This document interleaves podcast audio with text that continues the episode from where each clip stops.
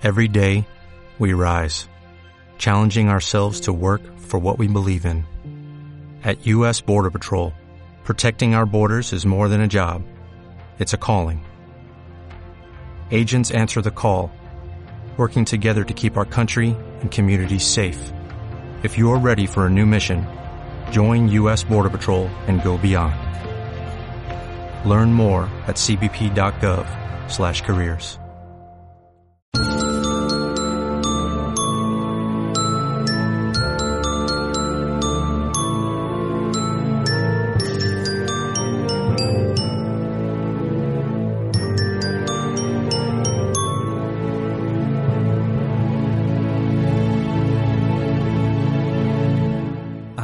de la mente, con Eva Hernández y Elena Montero.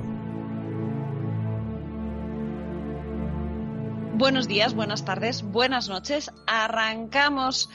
edición de Al hilo de la mente, una semana más dedicada en especial a retos psicológicos a los que nos enfrenta la situación derivada del coronavirus. Esta semana nos centramos en cómo afrontar psicológicamente de una manera sana la incertidumbre laboral en todas sus vertientes. Para ello contamos, como siempre, con nuestra psicóloga de cabecera, Elena Montero. ¿Qué tal? ¿Cómo han ido estos últimos siete días, Elena? Pues contenta con la idea de que nos podemos ir enganchando algunas buenas noticias que nos están dando ya y eso pues desde la psicología, desde el optimismo y desde la lucha por estar bien siempre es bueno que nos den esos pequeños apoyos y, con ganas de, de seguir comunicando y seguir ayudando a todo el mundo en esta situación. Bueno, con optimismo, pero también siendo conscientes de que hay muchas personas que lo están pasando mal, que están muy preocupadas y que tienen ante sí retos muy reales como la situación económica que se las viene encima y bueno, es a ellos a quienes hoy nos queremos dirigir para intentar paliar, si no las consecuencias prácticas, al menos sí cómo esto afecta a su estado de ánimo y, darles las mejores herramientas para que puedan afrontar la situación que se les viene por delante de una manera eficaz y efectiva. Eh, no sé si la situación de incertidumbre ya está empezando a hacer mella en nuestras emociones. Sí, digamos que al principio, como siempre, dentro de cómo funciona la mente, la mente busca la supervivencia y cuando hemos estado hablando del coronavirus como enfermedad y como algo potencialmente peligroso para, para nuestra supervivencia, en eso es en lo que nos estábamos centrando y nos daba un poco más igual pues el resto de características y condiciones en las que nos, nos teníamos que mantener. Pero claro, es que eh, ahora mismo ya hemos procesado mejor toda esa parte en la mayoría de los casos y tenemos que afrontar la realidad, el día a día, de que, de que económicamente tenemos que sobrevivir también y no solamente físicamente y que, y que esto supone pues eh, para mucha gente una gran incertidumbre y una situación delicada de vulnerabilidad. Y es lo que tenemos que mirar cómo conseguir que esas personas pues eh, puedan superar emociones como el miedo como la culpa como la tristeza y, y pensamientos de preocupación bueno, nos encontramos con distintos colectivos muy afectados por esta situación. Hay muchas personas que ya están en ERTES o que han perdido su puesto de trabajo, que no se les ha renovado. Nos encontramos también con los autónomos, siempre el eslabón más desprotegido de nuestra sociedad,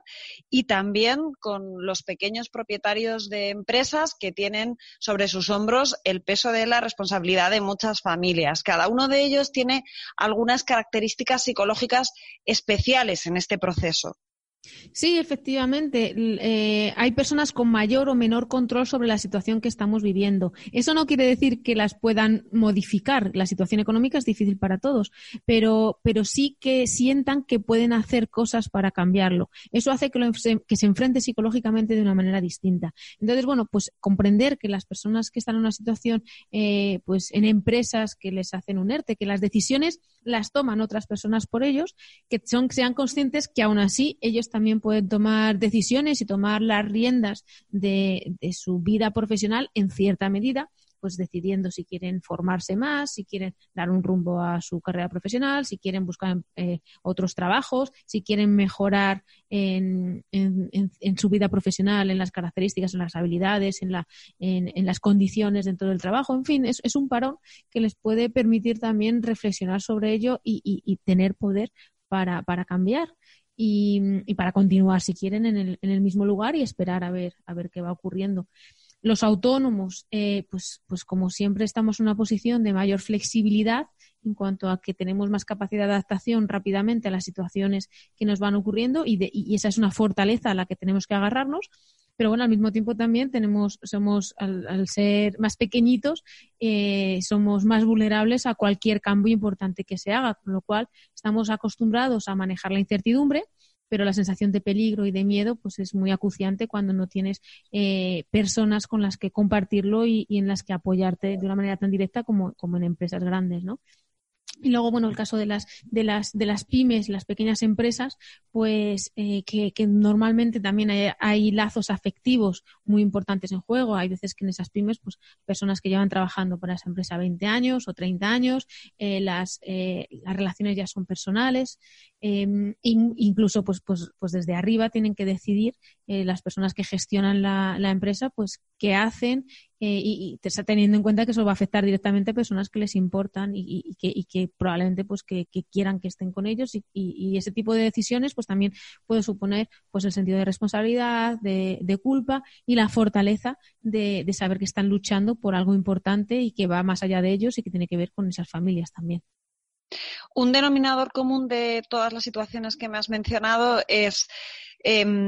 la incertidumbre y eh, la necesidad de manejar imprevistos. ¿Nos puedes dar algunos cuatro o cinco consejos muy prácticos que podamos aplicar para hacer un mejor manejo de estas situaciones?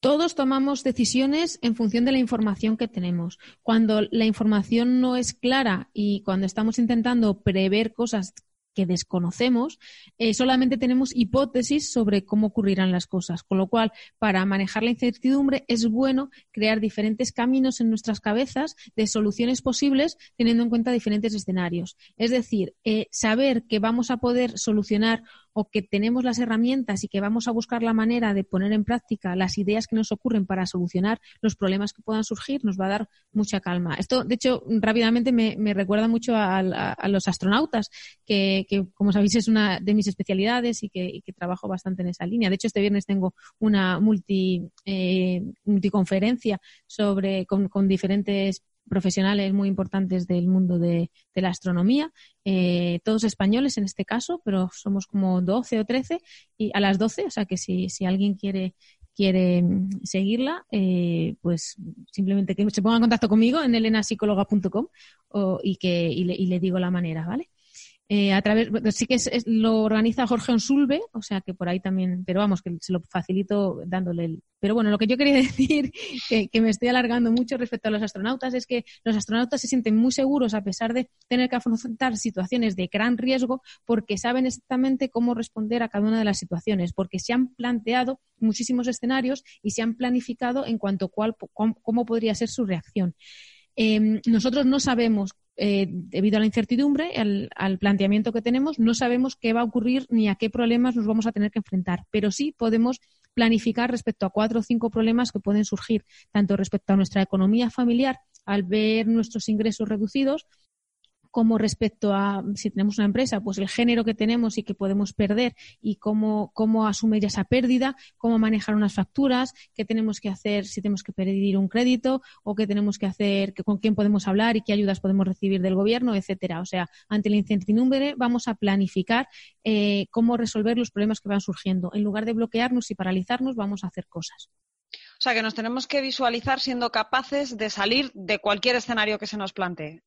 Sí, y al mismo tiempo contar con un porcentaje de cosas que no vamos a poder controlar y que tenemos que vivir en el aquí y el ahora. Es decir, eh, me voy a sentir segura de que más o menos he planificado y he buscado soluciones a las cosas, que lo que está en mi mano lo estoy haciendo y al mismo tiempo voy a confiar un poco en la suerte, en la sociedad, en la, en, en pues que se encuentre una vacuna, en que, en que lleguen ayudas, en que entre todos nos vayamos ayudando, que eso es una cosa muy importante cada vez eh, lo estamos viendo más en los últimos años en nuestra sociedad, cómo eh, hemos pasado más de un modelo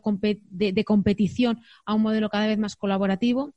Y eso es muy importante, colaborativo tanto eh, a nivel eh, de, autónomos que colaboran con otros autónomos y forman redes, que de hecho mando un saludo a, todos los centros de coworking que, que, que, que han hecho mucho esa labor de, de, crear comunidad y que ahora mismo precisamente pues se encuentran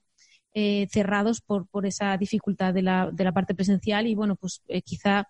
eh, dificulte esa, esa vuelta a estar físicamente, ¿no? en, especial a Freeland y a, y a Fangaloca. Y, y, y, esas comunidades que han sido tan importantes y que se han creado, ya no solamente para autónomos, sino que también la tengamos en cuenta. De hecho, se han hecho iniciativas muy bonitas respecto a vecinos, eh, con esta situación de la pandemia, etcétera. Crear comunidades y ayudarnos unos a otros va a ser muy importante. Lo que quiero decir es que para, para afrontar la incertidumbre, vamos a tener en cuenta que surgirán recursos y surgirán soluciones que todavía no sabemos que están ahí porque todavía no se han creado, todavía no existen, pero que, confiemos siempre en ese factor eh, de, suerte o, de, que no conocemos y que nos ha ido ayudando a salir de muchísimas situaciones. O sea, cualquier persona que piense en su, en su vida laboral y personal, o sea, en, su línea de vida, digamos, eh, va a encontrar situaciones que eran improbables que ocurrieran, pero muy positivas y que han hecho que su vida mejorara un montón y que si no hubieran ocurrido, pues hubieran visto con ciertos problemas. Es decir, eh, vamos a mantener la esperanza y el optimismo en que siempre ocurren cosas buenas, no sabemos cuándo, no sabemos de qué manera, no nos tiene que hacer el dejar de luchar por nosotros mismos, pero, pero también podemos confiar en que ocurren cosas que no planificamos y que son espectaculares. Bueno, me parece un mensaje maravilloso y estoy segura de que le has arrancado la sonrisa a muchos de nuestros oyentes. Y muchos de nuestros oyentes probablemente exponen y comparten sus preocupaciones y reciben consejos de familiares, de amigos, en esa dinámica de creación de red de la que tú me hablabas. Pero hay veces que también en estas conversaciones, cuando se cruzan varias personas que están preocupadas respectivamente por su propia problemática, se entra en bucle donde lo que empezaba siendo un problema pequeño y concreto termina apareciendo un drama de proporciones inmensas. ¿Cómo podemos gestionar que esas que las conversaciones que mantenemos con nuestro entorno, con nuestra red, sean productivas y beneficiosas psicológicamente y no nos enredemos en una espiral de pesimismo que nos termine hundiendo? ocurriendo.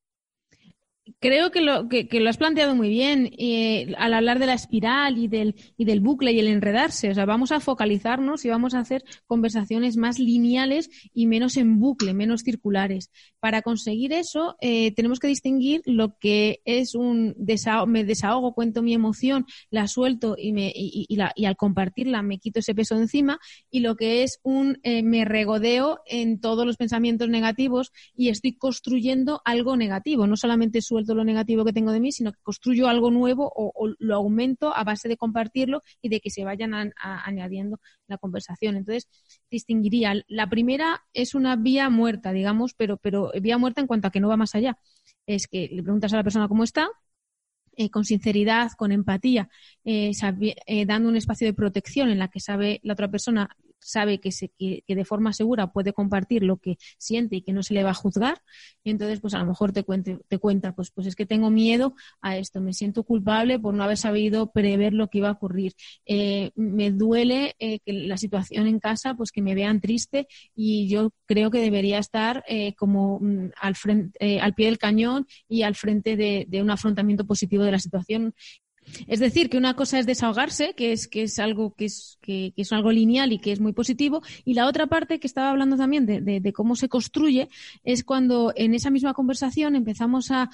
o sea, alguien dice algo negativo, la otra persona aumenta y aumenta, y realmente lo que estamos buscando es, es un consuelo eh, desde la victimización, desde me siento mal, me siento, o sea, quiero quiero como rescatar que estoy en una posición negativa o sufriendo en un, en un lugar de dificultad e incluso llego a exagerar ese lugar de dificultad para eh, conseguir el apoyo de los demás. Entonces, digamos que para romper ese bucle, que es un poco lo que me preguntaba Seba, lo interesante es eh, volver al entiendo cómo te sientes, al me tienes aquí como apoyo, en qué puedo ayudarte, o qué podemos hacer para, para solucionar esto. Es decir, eh, pasar hacia la acción y, no alimentarlo tampoco cuando ves que la otra persona quiere alimentar y construir esa parte negativa que, no tiene fin, porque, porque ahí sí que no estamos haciendo algo bueno psicológico. La parte de desahogarnos sí es buena porque llega al final de una parte negativa, pero la parte de enredarnos en, ello pues no llega a nada bueno. Entonces, el papel que tenemos las personas cercanas es solamente la escucha, el acompañamiento y cortar cuando veamos que no está siendo útil.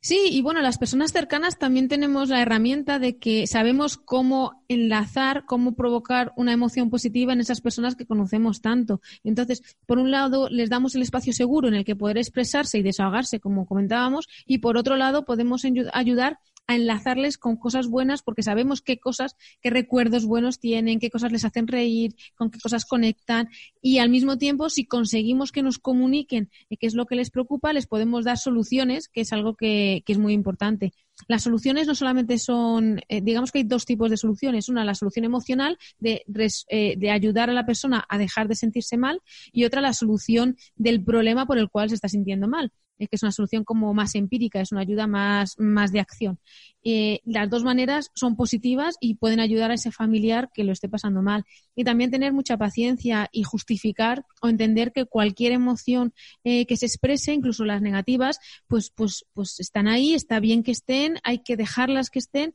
y hay que permitir esa expresión y, no bloquearla, sino que la persona sepa que puede contar lo que quiera, que tiene derecho a sentirse mal y que ayudarle una vez que se desahogue de eso o que lo suelte, pues que, pueda también sentirse bien, ayudarles en una escalada en positivo.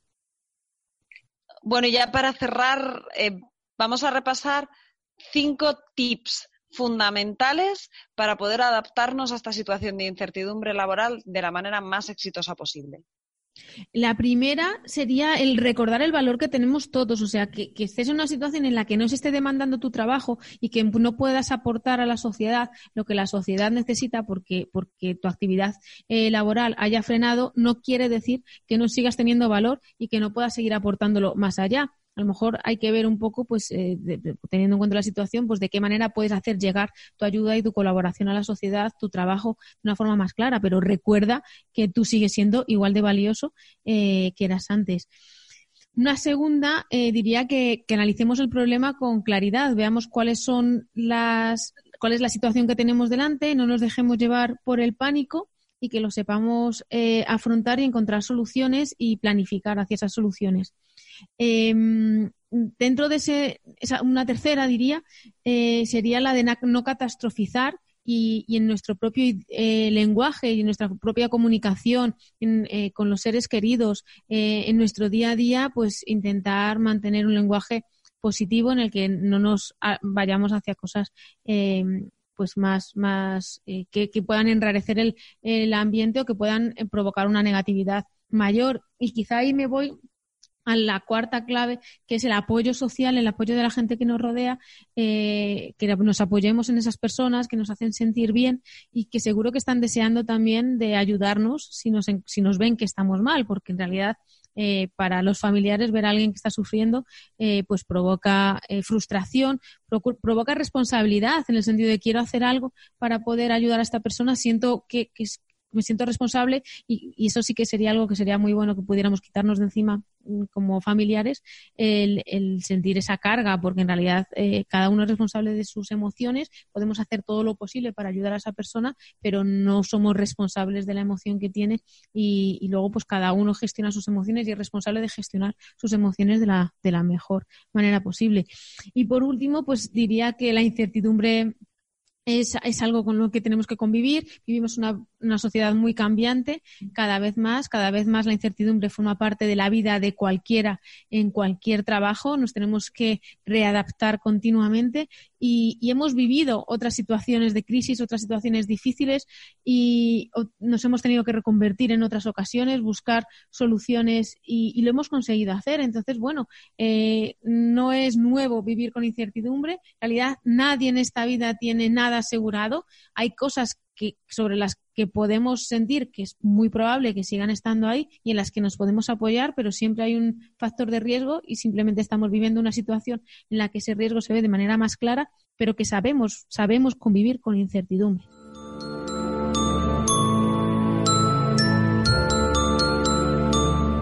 Pues con estas herramientas cargadas de optimismo nos vamos ya por hoy como siempre, agradeciendo que estéis todos ahí al otro lado, agradeciendo también a nuestra psicóloga Elena Montero que nos regale estos minutos de su tiempo, que sabéis que además la tenéis disponible si necesitáis una ayuda extra a través de su página web elenasicóloga.com todavía durante algunas semanas solamente vía Skype, pero esperamos que ya muy prontito en su consulta de la calle Diego Bahamón de 43, Sentido Psicología, donde además volveremos a grabar este podcast, volveremos a encontrarnos nosotras dos y nuestra tercera pata, nuestro tejedor en la sombra, David Mule, el productor de este programa y responsable de la red de podcasting La Constante. Y allí juntos retomaremos, como siempre, al hilo de la mente.